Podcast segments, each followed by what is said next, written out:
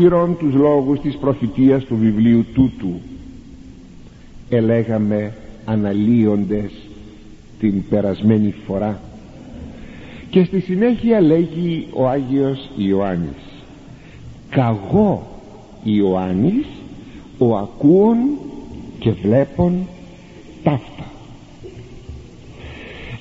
αυτό που λέγει καγώ Ιωάννης ο ακούων και βλέπων ταύτα ούτε λίγο ούτε πολύ θέλει να πει ότι έρχεται να επιμαρτυρήσει ότι ήδη δίδει μαρτυρία ο Χριστός. Και λέγει μη ο άγγελος. Ούτε οι λόγοι πιστοί και αληθινοί και Κύριος ο Θεός των πνευμάτων των προφητών απέστειλε τον άγγελον αυτού δείξε της δούλης αυτού αδίγενέστε εντάχει.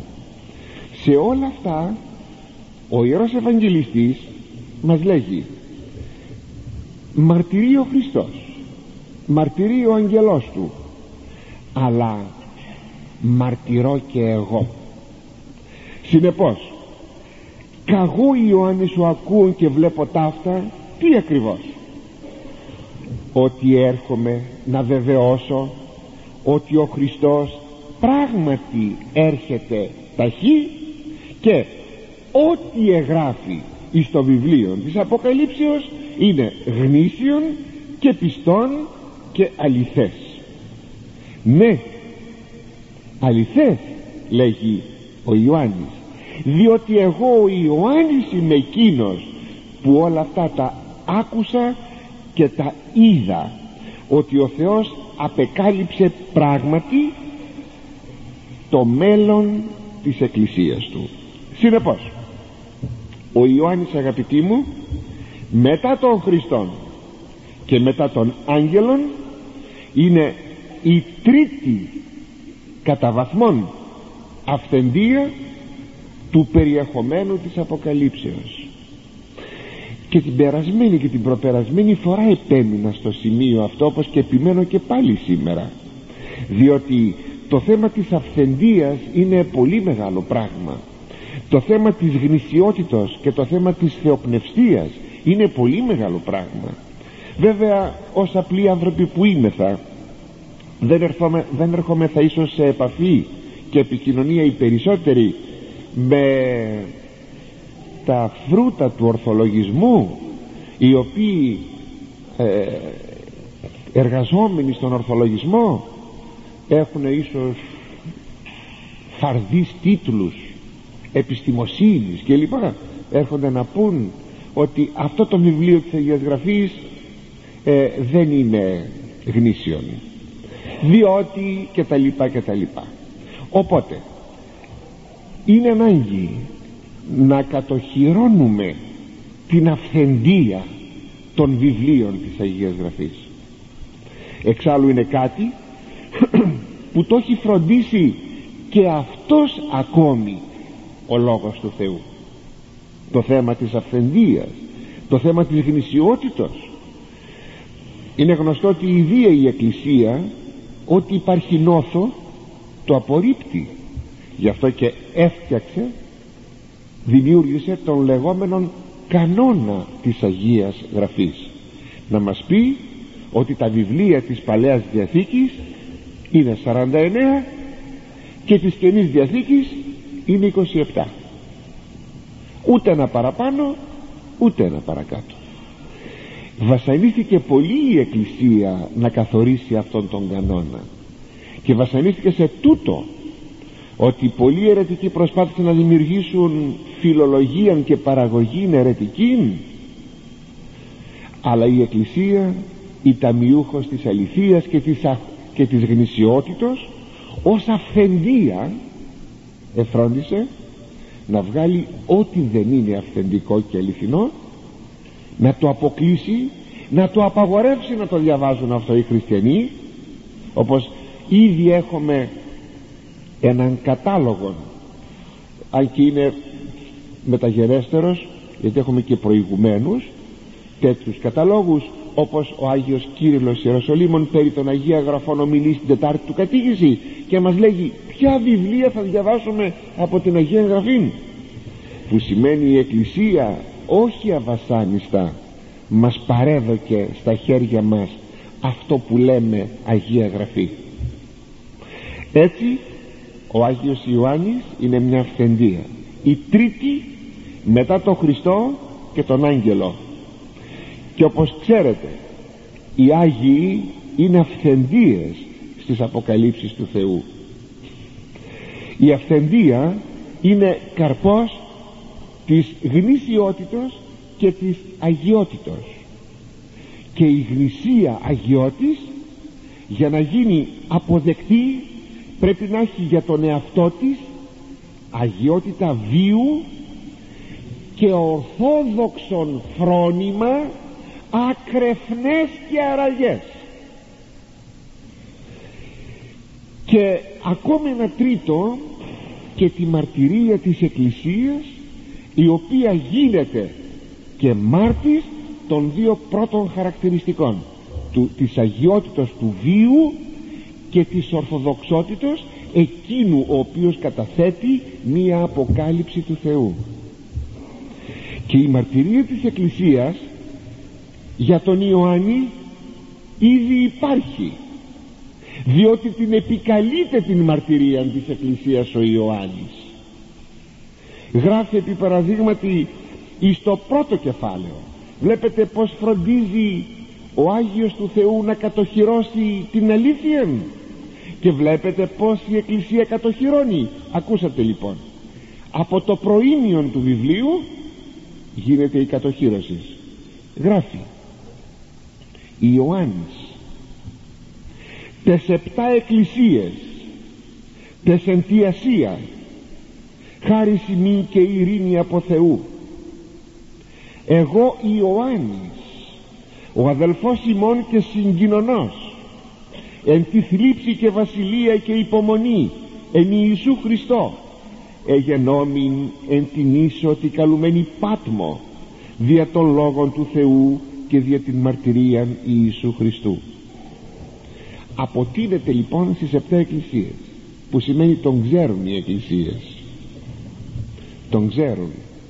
Είναι οι αποδέκτες και οι εκκλησίες ως αποδέκτες οι επιμέρους εκκλησίες οι τοπικές εκκλησίες ως αποδέκτες των όσων θα τους παραδώσει έρχονται να δώσουν την μαρτυρία τους. Και ακόμη ο Ιωάννης είναι ηνωμένος με τις εκκλησίες γιατί είναι μέλος της εκκλησίας. Και τι λέγει εγώ Ιωάννης λέει το όνομά του. Γιατί βάζει και την αντωνυμία εγώ μπορούσε να βάλει Ιωάννης ο αδελφός Σιμών για να τονίσει ότι εγώ ο Ιωάννης το λέμε και στη γλώσσα μας όταν λέμε το όνομά μας και βάζουμε και την αντωνυμία. Εγώ ο Αθανάσιος και ούτω καθεξής τι; Ο αδελφός σας. Ο αδελφός Σιμών και τι άλλο; Και συγκοινωνός. Όχι κοινωνός συγκοινωνός. Δηλαδή μαζί σας κοινωνός. Εν τη θλίψη. Στους διωγμούς. Αυτό θα πει θλίψεις και βασιλεία και υπομονή εν Ιησού Χριστό αυτές είναι οι μαρτυρίες τις οποίες επικαλείται για να πει τα παρακάτω συνεπώς η αυθεντία της Εκκλησίας και η θεοπνευστία της Εκκλησίας θα αντιληφθεί εκείνο που της κατατίθεται κατά πόσο είναι γνήσιο και αυθεντικό. Η Εκκλησία είναι ταμιούχος της Ορθοδοξίας. Τα ακούσατε παρακαλώ. Η Εκκλησία είναι η ταμιούχος της Ορθοδοξίας. Δεν είμαι εγώ ούτε τα άτομα είναι η Εκκλησία. Και αν εγώ αυτά που θα πω δοκιμαζόμενα εις την λιδία λίθων της Εκκλησίας τότε η Εκκλησία θα μου μαρτυρήσει και θα μου πει καλώς τα λέγω είναι αληθή είναι γνήσια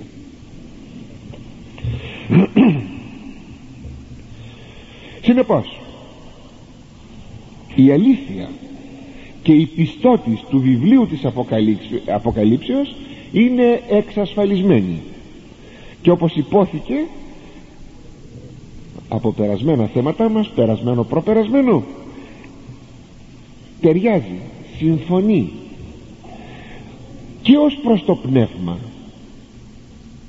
το περιεχόμενο και ως προς το γράμμα ακόμα με, το όλο, με τα όλα βιβλία της Αγίας Γραφής και με τους λόγους του Χριστού στα Ευαγγέλια. Θα το πω άλλη μία φορά που σας το είπα και παλιότερα περασμένα. Καθόλου το μήκος της αναλύσεως της αποκαλύψεως. Είναι μάρτυρες οι κασέτες που γράφτηκαν αν τις ακούν θα το βλέπετε αυτό όταν αναλύαμε μία θέση του βιβλίου της Αποκαλύψεως παραλλήλως πηγαίναμε στα λοιπά βιβλία της Αγίας Γραφής. Στους προφήτας και στα Ευαγγέλια. Και στα ιστορικά βιβλία και σε επιστολές του Αποστόλου Παύλου και λοιπά και λέμε αυτό που λέει η Αποκάλυψη είναι και εκεί γραμμένο. Συνεπώς κατά το πνεύμα σύμφωνο το πνεύμα της Αποκαλύψεως με το πνεύμα της Αγίας Γραφής. Ακόμη και κατά το γράμμα. Παρότι αποτελεί ε, κάτι το ιδιαίτερο το βιβλίο της, της Αποκαλύψεως κάτι το άλλο παρά τα αυτά και στο γράμμα αν επιμείνουμε θα δούμε ομοιότητα. Και ότε ήκουσα και έβλεψα έπεσα προσκυνήσε έμπροσθεν των ποδών του αγγέλου του δεικνύοντος μη ταύτα. Και λέγει μη ώρα μη συνδουλός σου μη και των αδελφών σου των προφητών και των τηρούντων τους λόγους του βιβλίου τούτου το Θεό προσκύνησον και όταν λέγει άκουσα και έβλεπα αυτά όλα έπεσα να προσκυνήσω τον άγγελο που ήταν οδηγός μου και έπεσα στα πόδια του και μου λέγει πρόσεχε όχι και εγώ είμαι σύνδουλός σου ε, σύνδουλος των αδελφών σου των προφητών και εκείνων που τηρούν τους λόγους του βιβλίου τούτου. Το Θεό να προσκυνήσεις είναι η δευτέρα φορά αγαπητοί μου που ο Ιωάννης επιχειρεί να προσκυνήσει τον συνοδεύοντα αυτών άγγελων. Στο 19 κεφάλαιο το είδαμε αυτό στίχος 10 πάντως για μια ακόμη φορά με τους λόγους αυτούς του αγγέλου που του είπε όχι πρόσεξε διαφαίνεται ότι ο Ιωάννης είναι προφήτης. Τι είπε; Είμαι σύνδουλός σου και των αδελφών σου των προφητών. Φαίνεται λοιπόν ότι είναι προφήτης αφού αυτός ο άγγελος τον αποκαλεί όπως σας εξήγησα αδελφών των προφητών. Πάντως το περιστατικό με το περιστατικό αυτό που αναφέρει ο Άγιος Ιωάννης ο Ευαγγελιστής έδειξε όπως λέγει ο Άγιος Ανδρέας και του τυπώσαντος αγγέλου την όραση το ευλαβές όπως την προσκύνηση του συνδούλου ου προσήκατο αλλά ευγνωμόνος το κοινό δεσπότη ταύτην προσένημεν έδειξε από τη μία μεριά την ευλάβεια του αγγέλου και από την άλλη το ότι δεν απεδέχθη αυτήν την προσκύνηση διότι φαίνεται στη διάθεση του Ιωάννου θα ήταν μία προσκύνηση όχι τιμητική αλλά λατρευτική όπως ήδη εξηγήσαμε μια άλλη φορά. Γι' αυτό και του αρνείται ο άγγελος μια τέτοια προσκύνηση και του λέγει όχι τον Θεό να προσκυνήσεις που είναι ο Θεός ο Δεσπότης ο Κύριος κοινός και για μένα τον άγγελο και για σένα τον άνθρωπο οι άγγελοι είναι βλαβείς αγαπητοί είναι άγιοι. Γι' αυτό και ο Κύριος ο Κύριος ακούσαμε στη σημερινή Ευαγγελική περικοπή όταν έλθει ο Υιός του ανθρώπου εν τη δόξη αυτού με τα πάντων των Αγίων Αγγέλων. Ο ίδιος ο Κύριος αποκαλεί τους αγγέλους Αγίους που το ακούσαμε στην σημερινή Ευαγγελική περικοπή στο καταμαρθέων Ευαγγέλιο στο 25 κεφάλαιο εδώ βλέπει κανείς την ταπείνωση αυτού του αγγέλου που λέγει όχι και που ομολογεί ο άγγελος ότι είναι σύνδουλος του Ιωάννου και των προφητών και όσων τηρούν τον Ευαγγελικό νόμο. Είναι σύνδουλος. Είναι άξιο παρατηρήσεως ότι αναφέρει ότι είναι σύνδουλος των τηρούντων τους λόγους του βιβλίου τούτου. Γιατί λέει του βιβλίου τούτου; Δεν λέγει του, του λόγου του Θεού γενικά. Εξυπακούεται ότι είναι ολοκλήρου της Αγίας Γραφής. Εξυπακούεται ότι είναι και της ε, Παλαιάς και της Καινής Διαθήκης. Όταν λοιπόν λέγει του βιβλίου τούτου ότι είμαι σύνδουλος των τηρούντων τους λόγους τούτου του βιβλίου.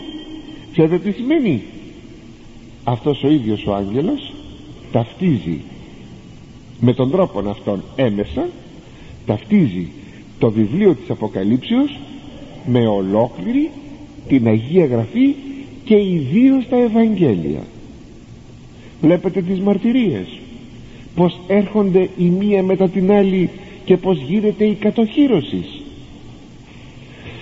και ποιοι είναι οι λόγοι του βιβλίου τούτου; Είναι λόγοι προφητικοί στο βιβλίο της Αποκαλύψεως λόγοι δογματικοί λόγοι παρενετικοί λόγοι εντολών. Όλα αυτά προσφέρονται στο βιβλίο της Αποκαλύψεως.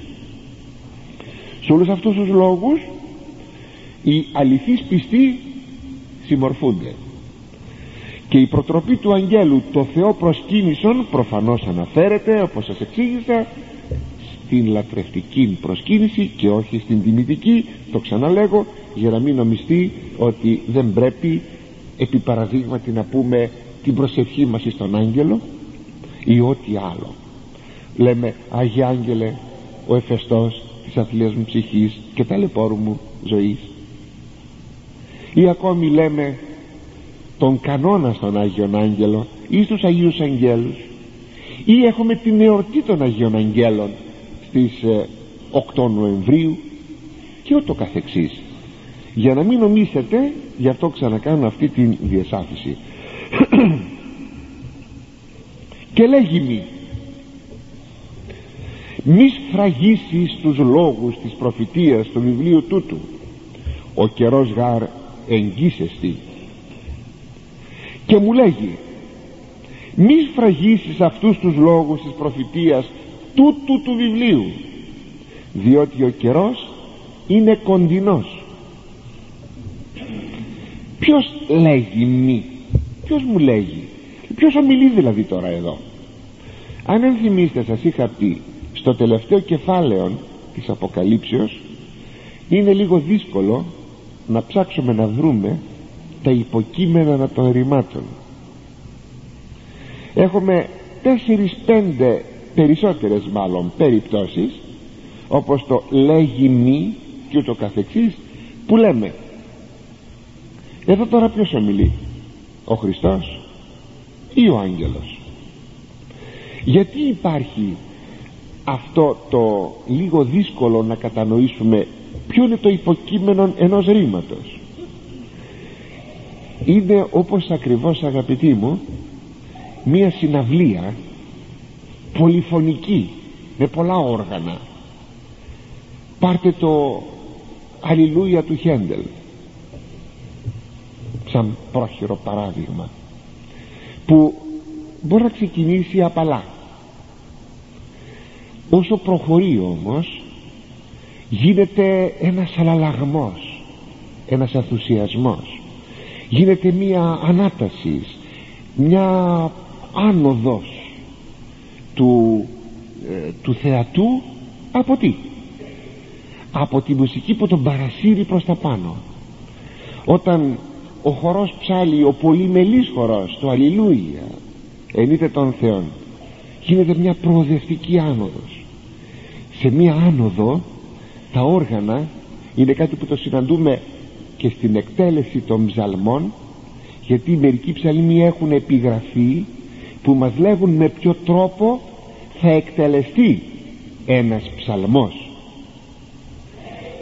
Όλο και πιο γρήγορα όλο και πιο σύντομα όλο και πιο δυνατά. Σε τρόπο ώστε δεν μένουν περιθώρια ε, διασαφήσεως μερικών πραγμάτων. Έτσι και εδώ ο επίλογος του βιβλίου είναι ένας τόνος εντάσεως που θέλει να σε πάρει εσένα το, τον αναγνώστη ή τον ακροατή. Να σε πάρει από την ανάγνωση που έκανες ολοκλήρου του βιβλίου και τώρα να σε μεταφέρει στον ουρανό. Έτσι θα λέγαμε στη σύνταξή του όπως τα προηγούμενα κεφάλαια δείχνει ένα σολικισμό σε πολλά για να προκαλέσει την προσοχή του αναγνώστου εδώ δεν σημειώνει επακριβώς τα υποκείμενα.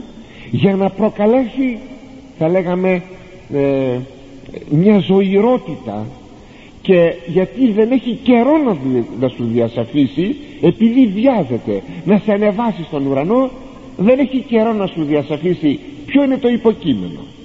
Ποιος λοιπόν ομιλεί εδώ ο άγγελος ή ο Χριστός; Ασφαλώς ομιλεί ο Χριστός. Προηγουμένως μιλούσε ο άγγελος. Λίγο πριν όπως αναλύσαμε ο ίδιος ο Ιωάννης μαρτυρεί στον αναγνώστη. Εγώ Ιωάννης λέγει μαρτυρώ αυτά που άκουσα και είδα και τώρα ο Χριστός ομιλεί. Βλέπετε εναλλάσσονται. Τι λέει ο Άγιος Ανδρέας που ερμηνεύει ερμηνεύει ποιο είναι το υποκείμενο. Μέχρι τον εντάφθα τα αγγελικά ρίσεις παραθέμενος. Εις το δεσποτικόν εντεύθεν μέτηση του Χριστού πρόσωπον λέγον μη σφραγίσεις τους λόγους της προφητείας μέχρι τώρα μιλούσε με τις ο Ιωάννης που έγραφε με τις αγγελικές φωνές με τους αγγελικούς λόγους. Τώρα μετέρχεται τον λόγο του Χριστού. Που του λέγει μη σφραγίσεις τους λόγους της προφητείας ο Χριστός λοιπόν ομιλεί.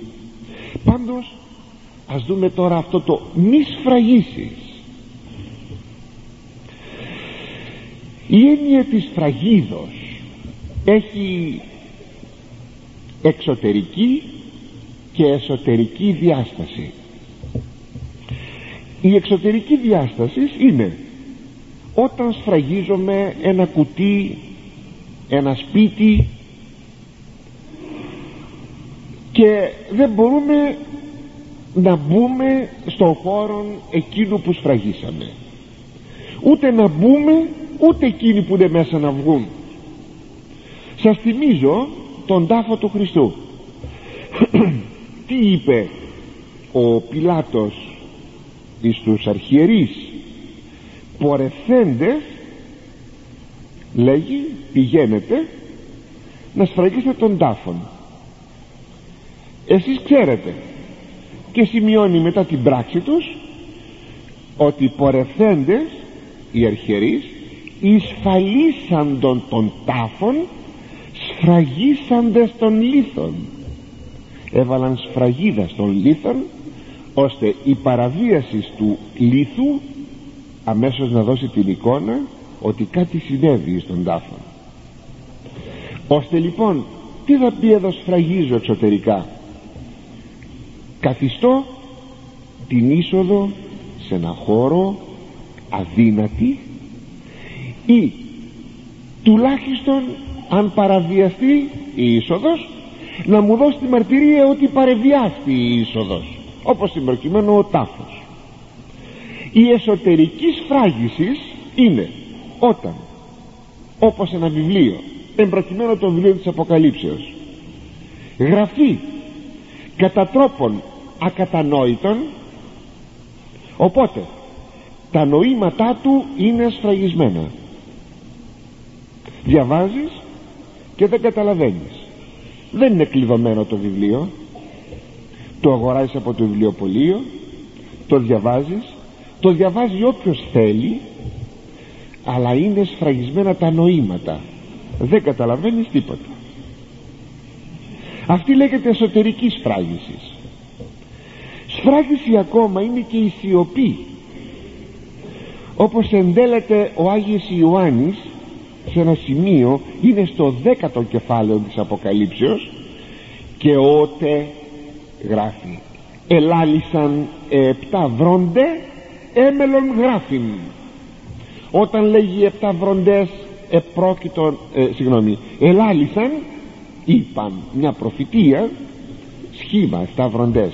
Ενθυμίστε όταν εκεί μιλούσαμε εγώ επρόκειτο να γράψω ένα μια σημείωση μια υποσημείωση. Α ώστε λοιπόν ο Ιωάννης έγραφε. Δηλαδή έγραφε κατά τη διάρκεια της Αποκαλύψεως. Δηλαδή δεν είδε μια φορά και κατόπιν κάθισε να γράψει και τούτο θα έχει την αξία του και τη θεομνευσία του δεν τίθεται θέμα. Αλλά βλέπουμε ότι εδώ βλέπει και γράφει βλέπει και γράφει ενθυμίστε πόσες φορές του σημειώνει ο Χριστός και του λέγει γράψον τη εκκλησία το επισκόπο το αγγέλο της εκκλησίας τάδε γράψον δηλαδή πάρε το χαρτί σου και το μολύβι σου και γράψε. Τάδε λέγει ο αστήρο πρωινός και λοιπά και λοιπά ο Ιωάννης γράφει διατηρεί συνείδηση δεν είναι οράματα που χάνει τη συνείδησή του διατηρεί διάβια πνεύματος. Πλήρη διάβια πνεύματος. Όλα αυτά είναι υπέρ της κατοχυρώσεως της γνησιότητος του βιβλίου της Αποκαλύψεως.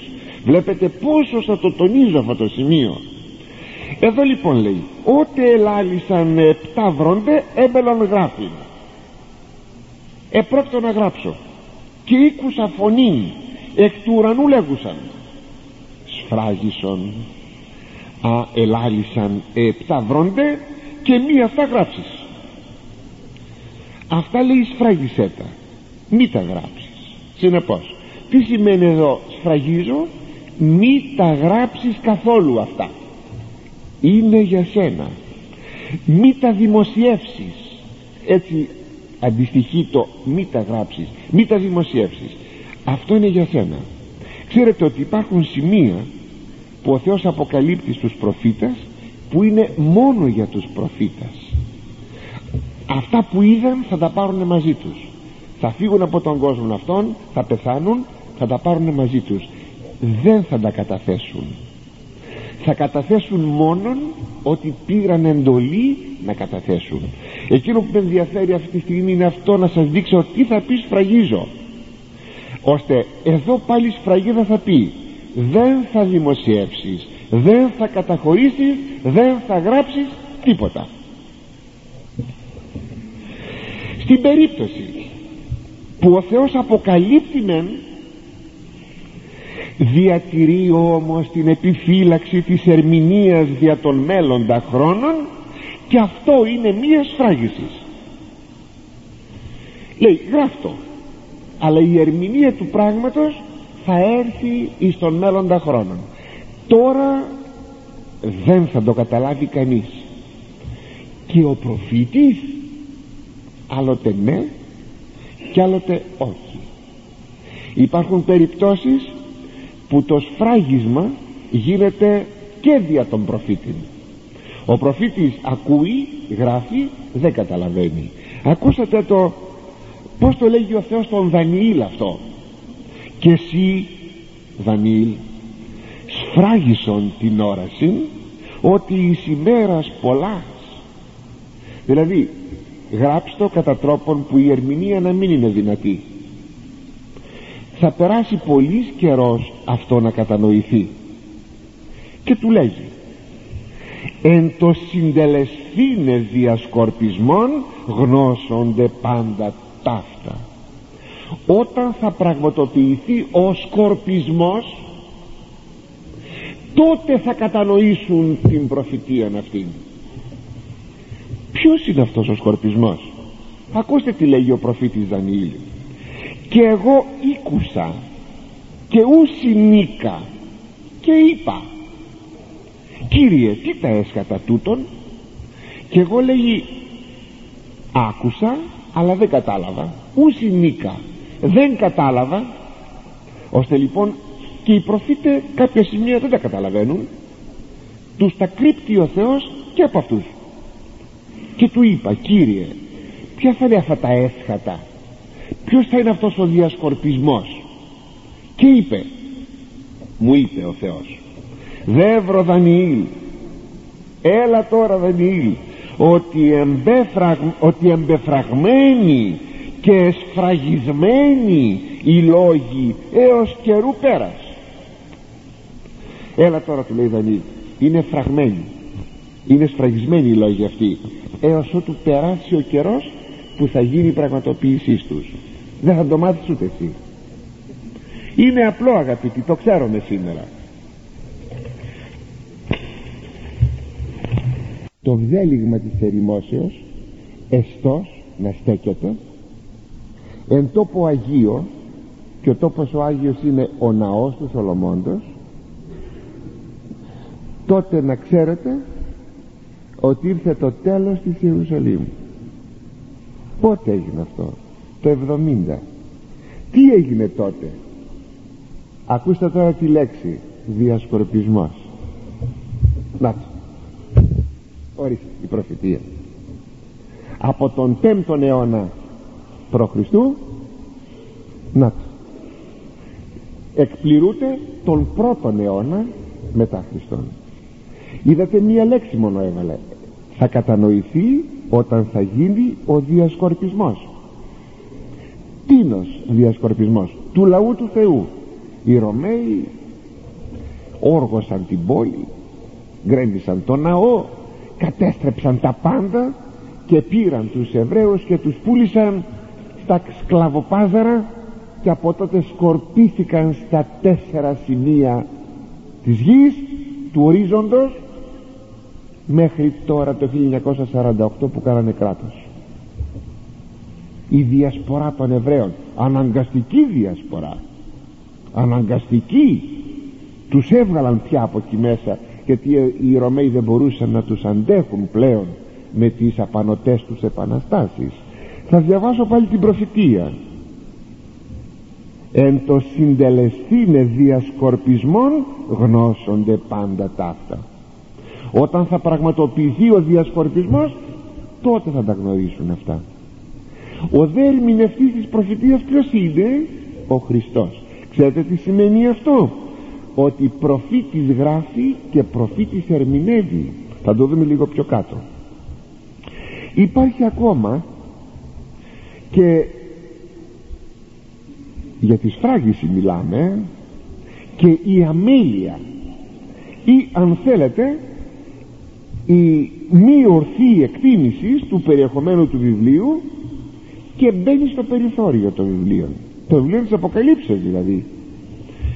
Και στην περίπτωση αυτή των λόγων να ομιλούν δια το βιβλίο της Αποκαλύψεως το έχουν οι θεολόγοι οι ιεροκήρυκες οι ομιλητές. Από αμέλεια από άγνοια ή από μη ορθή εκτίμηση του περιεχομένου του βιβλίου το βάζουν στην άκρη. Και τι λέγουν; Μη το πιάνεις στο βιβλίο αυτό. Αλλά γιατί; Γράφει ο Αρέθας μη παρασέ αυτό συγκλήσας φυλάξεις αλλά φανέρωσον άπασιν μη το κλείσεις το βιβλίο το σφραγίσεις τώρα εσύ το βιβλίο. Παρά την εντολή του Χριστού μη σφραγίσεις το βιβλίο.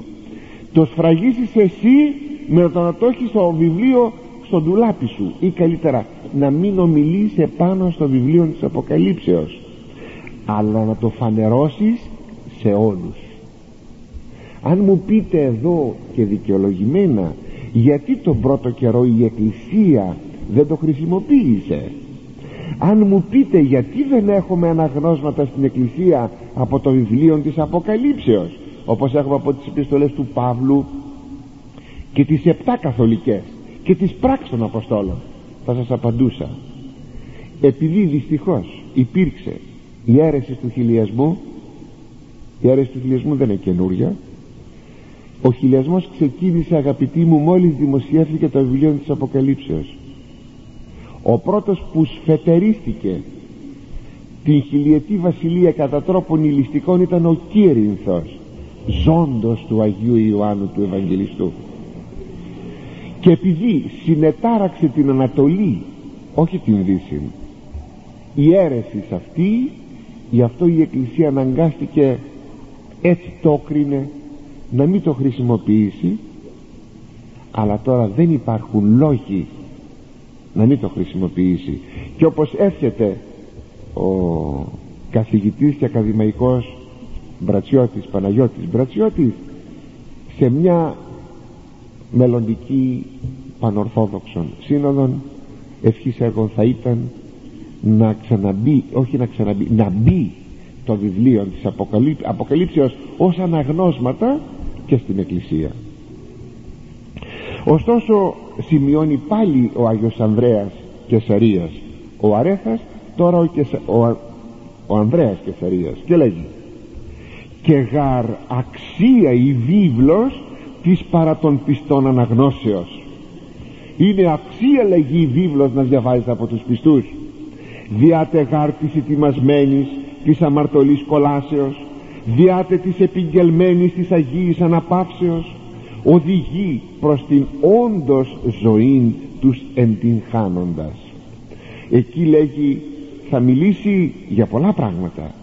Θα μιλήσει για την κόλαση. Θα μιλήσει για τη Βασίλεια του Θεού για την τιμωρία των ασεβών για την ανάπαυση των Αγίων όλα αυτά λέγει ήδη κινούν των πιστών για μια Αγία ζωή δηλαδή είναι πολύτιμο πράγμα να διαβάζουμε την Αποκάλυψη.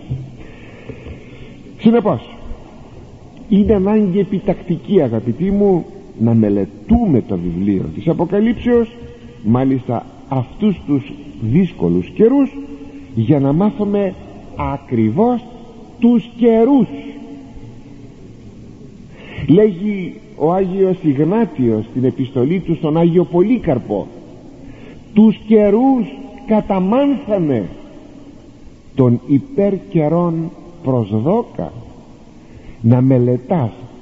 Κοιτάξτε κατά μάνθανε. Βάζεις και την πρόθεση κατά για να τονίσει την επιμέλεια και τη λεπτομέρεια. Τους καιρούς να τους μελετάς. Την εποχή, να, την εποχή σου να τη μελετάς. Και την παροχημένη και την παρούσα.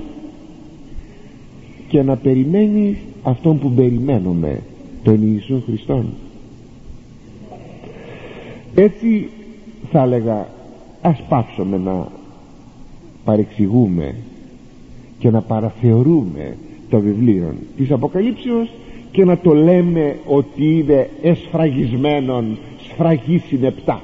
Ότι είναι με σφραγίδες σφραγισμένο γιατί τις σφραγίδες του βιβλίου τις απεσφράγισε το αρνίον ενθυμίστε στα πρώτα κεφάλαια στο, στο τέταρτο κεφάλαιο όταν εμφανίζεται η σκηνή στον ουρανό και είναι ένα βιβλίο με επτά σφραγίδες και ακούγεται μια φωνή ποιος μπορεί να ανοίξει το βιβλίο; Ποιο βιβλίο; Των βουλών του Θεού του μέλλοντος της Εκκλησίας ποιος μπορεί να αποκρυπτογραφήσει τι θα γίνει; Κανείς καμία φωνή ούτε στον αγγελικών κόσμο ούτε στη γη ούτε στον Άδη. Κανείς. Και εγώ λέγει ο Ευαγγελιστής Ιωάννης άρχισα να κλαίω και να λέγω κανείς μη στεναχωριέσαι μου είπε ένας άγγελος. Το βιβλίο το απεσφράγισε το αρνίον. Ε λοιπόν το αρνίον που απεσφράγισε τις επτά σφραγίδες του βιβλίου αυτό το ίδιο το αρνίον τώρα λέγει στον Ιωάννη μη σφραγίσεις τους λόγους της προφητείας του βιβλίου τούτου πως λοιπόν αφού ο ίδιος ο Χριστός λέγει μη σφραγίσεις πως ο Ιωάννης θα εισφράγιζε και πως εμείς θα σφραγίζαμε. Θα σας διαβάσω τι γράφει στην, στο υπόμνημά του ο, ο Παναγιώτης Μπρατσιώτης ο, ο ακαδημαϊκός και καθηγητής θεολογίας μακαρίτης πλέον ε, ο, λέγει ότι τούτο λέγεται εν αντιθέσει το μη σφραγίσεις ε, προς την παρεχομένη στον Δανιήλ παραγγελίαν 8,26 12,9 και εσείς φράγισον την όραση ή της σημειώνει δυστυχώς πολλάκις εν τη εκκλησία εφηρμόστη εφόλου του θείου περιεχομένου του υπερόχου τούτου βιβλίου. Είδατε πως το αποκαλεί; Υπέροχο βιβλίο. Λησμονουμένης σε κάστοτε της παρούσης ρητής χαρακτηριστικής παραγγελίας του Κυρίου ή της θα δύνατο να υποθέσει της ότι εδόθη ακριβώς επί τη προβλέψη της μελλοντικής έναντι της αποκαλύψεως επιφυλακτικότητος πολλών θεολόγων.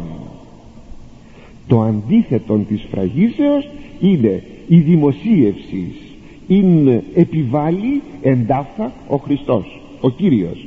Είστε των Απόστολων και εις πάντα τους διδασκάλους της Εκκλησίας. Αυτά αγαπητοί μου γράφει ο Μπρατσιώτης και το βιβλίο της Αποκαλύψεως στο τέλος πια του υπομνήματός του αλλά ας ξαναγυρίσουμε όταν σας είπα ότι την προφητεία του Δανίλ την ερμηνεύει ο Χριστός. Προφήτης γράφει προφήτης ερμηνεύει. Γράφει ο Απόστολος Πέτρος. Πάσα προφητεία. Γραφής ιδίας επιλύσεως ου γίνεται. Ου γαρθελήματι ανθρώπου έκθη ποτέ προφητεία αλυποπνεύματος Αγίου φερόμενοι ελάλησαν Άγιοι Θεού άνθρωποι Β Πέτρος 1 20-21 δηλαδή κάθε προφητεία που αναφέρεται στις Άγιες Γραφές δεν ερμηνεύεται με ανθρώπινο νου με ανθρώπινο πνεύμα. Διότι δεν έγινε ποτέ στο παρελθόν προφητεία με μόνο το θέλημα του ανθρώπου αλλά ελάλησαν προφητείες Άγιοι του Θεού άνθρωποι που ενεπνέοντο και διευθύνοντο από το Άγιον Πνεύμα. Αυτά που σημειώνει ο Απόστολος Πέτρος σημαίνουν ότι η σφράγισης και η αποσφράγισης δηλαδή η καταγραφή και η ερμηνεία μιας προφητείας δεν γίνεται κατά ανθρωπίνη επίνεια κατά ανθρωπίνη φαντασία κατά τον ανθρώπινο νουν αλλά από το φωτισμό του Αγίου Πνεύματος. Τότε είναι αληθινό αυτό. Ο Άγιος Ιωάννης ο πρόδρομος ο μέγιστος των προφητών ξέρετε τι έκανε. Αποσφραγίζει όλες τις παλαιές προφητείες που κατεγράφησαν στην Παλαιά Διαθήκη δια το πρόσωπο του Ιησού Χριστού. Πως τις απεσφράγισε ακούστε. Ιωάννης 1,33 λέγει. Ο ίδιος λέγει. Καγώ ουκίδιν αυτόν και εγώ λέγει ο Ιωάννης δεν τον εγνώριζα τον Μεσσία καγώ ουκίδιν αυτόν δεν τον εγνώριζα αλλοπέμψας με βαπτίζει εν ύδατη αλλά εκείνος που με έστειλε να βαπτίζω με νερό εκείνος μου είπε εκείνος μου είπε δηλαδή και ο πνεύστος εφόν ανήδεις το πνεύμα καταβαίνον και μένον επ' αυτόν ούτως εστίν ο βαπτίζων εν πνεύματι Αγίο σε εκείνον που θα δεις να καταβαίνει το πνεύμα το Άγιον ως περιστερά αυτός είναι εκείνος που βαπτίζει εν πνεύματι Αγίο αυτός είναι ο Μεσσίας τι έκανε ο Ιωάννης λοιπόν; Έλυσε προφητεία δηλαδή προφητείες όλης της Παλαιάς Διαθήκης. Εάν όλες οι προφητείες της Παλαιάς Διαθήκης συγκλίνουν σε ένα κέντρο που λέγεται το πρόσωπο του Ιησού Χριστού του Μεσσίου και εφόσον το πρόσωπο αυτό το δείχνει ο Ιωάννης και λέγει αυτός είναι ο Υιός του Θεού αυτός είναι ο αμνός του Θεού που έρει τις αμαρτίες των ανθρώπων και εγώ δεν εγνώριζα αλλά εκείνος που με έστειλε να βαπτίζω εκείνος μου είπε ποιος είναι; Τι κάνει ο Ιωάννης; Ερμηνεύει όλες τις προφητείες της Πάλαιας Δαθήκης θεοπνεύστος ο ίδιος ο Κύριος αγαπητοί κάνει και τα δύο. Αποσφραγίζει και σφραγίζει. Αποσφραγίζει με το να ερμηνεύσει μια προφητεία και σφραγίζει με το να να εξαγγείλει μια προφητεία. Παράδειγμα. Σας το είπα ήδη. Το παράδειγμα το επαναλάβω όμως. Γιατί έχει σημασία σας είπα εκεί πιο πάνω ότι θα σας το πω πιο κάτω. Να το. Όταν ουνίδητε το βέλιγμα της ερημόσεως το ρηθέν δια Δανιήλ του προφήτου το ρηθέν. Αυτό που υπόθηκε από τον Δανιήλ τον προφήτην. Εστός εν τόπο Αγίο να στέκεται σε τόπο Άγιο στον ναό του Σολομώντος τότε η εν τη Ιουδαία φευγέτωσαν επί τα όρη. Τότε αυτοί που είναι στην Ιουδαία να πάρουν τα βουνά. Τι κάνει εδώ ο Κύριος; Αποσφραγίζει προφητεία. Ποια προφητεία; Για εκείνη που είπε ο, ο Θεός τον Δανίλ όταν θα έρθει η ώρα της, της, ε, του διασκορπισμού τότε θα μάθουν ποια είναι αυτή η προφητεία την ερμηνεύει ο Κύριος και την ερμηνεύει προσέξτε 35 χρόνια πριν πραγματοποιηθεί. 35 χρόνια πριν πραγματοποιηθεί. Το 70 μετά Χριστό έγινε. Η όλη αυτή θα λέγαμε παρουσία, ε, ε, λύση της προφητείας δηλαδή ε, πραγματοποίηση της προφητείας. Ο ίδιος ο Κύριος ερμηνεύει στους Φαρισαίους που του λέγουν ποιος είσαι εσύ θα σας πω ποιος είμαι μόνο να μου πείτε τη σωστή ερμηνεία εσείς. Λουκάς 20.42 είναι. Είναι ο ψαλμός 109 είπεν ο Κύριος το Κυρίο μου κάθε εκ δεξιών μου έως ανθώ τους εχθρούς σου υποπόδιον των ποδών σου. Δαβίδ ουν αυτόν καλή Κύριον και πως ιώσες αυτού εστί. Είπε ο Κύριος εις τον Κύριό μου δηλαδή ο πατήρ εις τον Υιόν. Και εσείς λέτε ότι ο Μεσσίας είναι απόγονος του Δαβίδ. Πως είναι δυνατόν εάν είναι απόγονος του Δαβίδ να αποκαλεί τον Μεσσία Κύριον; Τσιμουδιά οι Φαρισαίοι. Τίποτα. Τίποτα. Τι να απαντήσουν. Ο Κύριος όμως τι θέλει να πει με αυτό. Λύει την προφητεία. Που σημαίνει είναι και τα δύο σωστά.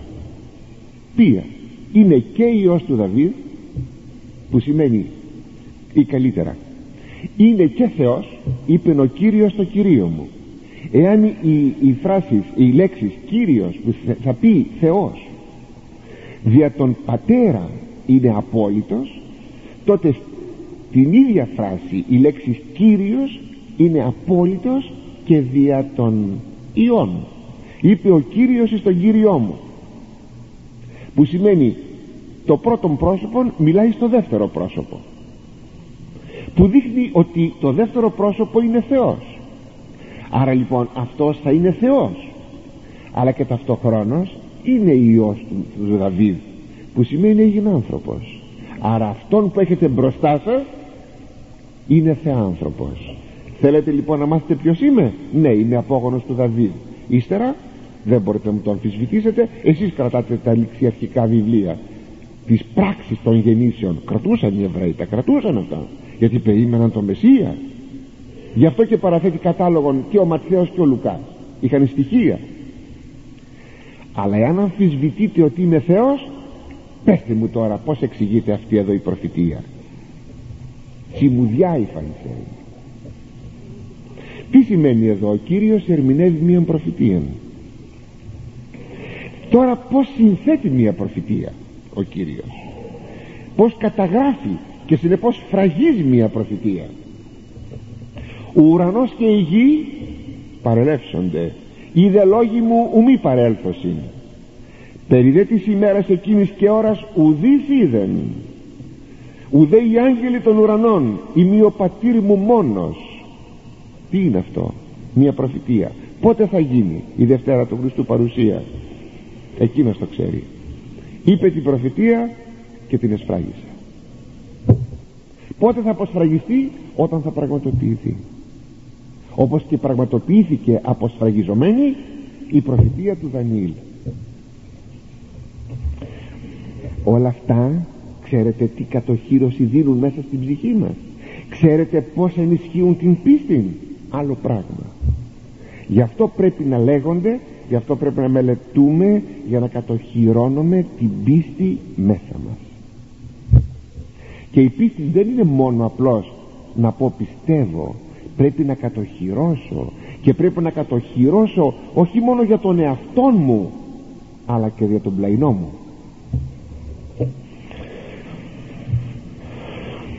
Ο καιρός γάρ εγγύσεστη διότι ο καιρός είναι κοντινός γι' αυτό μη σφραγίσεις το βιβλίο ο καιρός είναι κοντινός. Αιτιολογεί, αιτιολογεί δηλαδή το μη σφραγίσεις όπως σας εξήγησα. Ποιος ο καιρός; Όπως λέγει ο Αρέθας. Ο καιρός της εκβάσεως των ηρημένων. Ο καιρός να πραγματοποιηθούν εκείνα που υπόθηκαν. Αλλά και ο καιρός της Δευτέρας του Χριστού παρουσίας ότι δεν είναι μακριά όπως λέγαμε την περασμένη φορά γιατί η βεβαιότητα της Δευτέρας του Χριστού παρουσίας αγαπητοί μου είναι ένα αναπαλωτρίο το κτήμα της αληθινής Εκκλησίας του Χριστού. Πρέπει να σας πω ότι η Εκκλησία σε κάθε εποχή αναμένει τον Χριστόν. Και αυτή τη η αναμονή διατηρεί την Εκκλησία. Άγρυπνον ανώθευτον ασκητικήν πνευματικήν και μαρτυρικήν.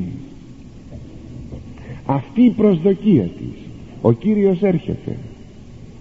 Η προσδοκία της Δευτέρας του Χριστού παρουσίας.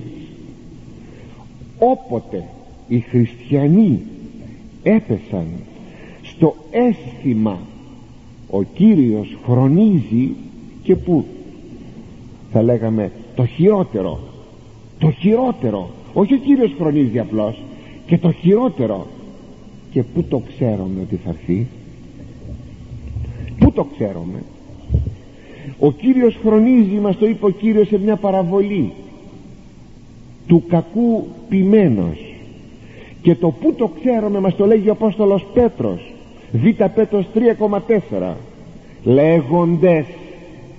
Τι λέγοντες; Οι χριστιανοί. Όχι οι δολολάτρες όχι οι δολολάτρες οι χριστιανοί λέγοντες.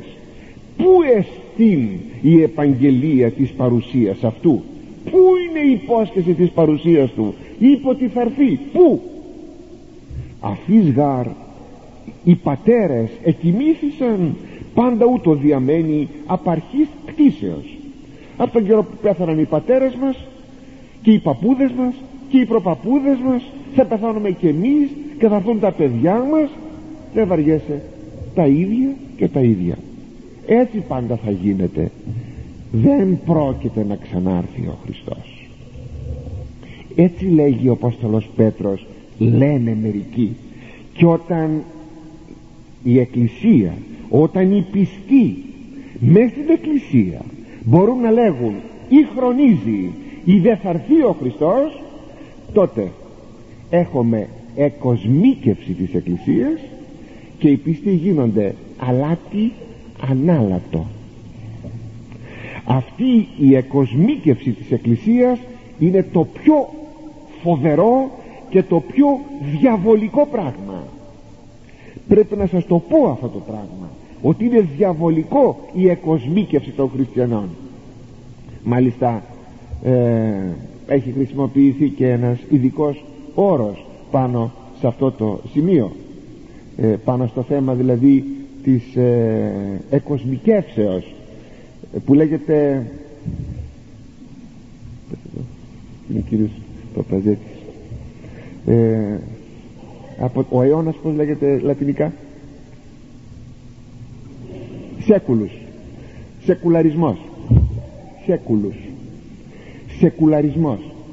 Δηλαδή γινήκαμε σεκουλαριστές. Έχει χρησιμοποιηθεί αυτός ο όρος. Η πίστη μας πρέπει αγαπητοί μου να ξαναβρει την εσχατολογική της διάσταση την εσχατολογική της διάσταση. Ο Κύριος έρχεται.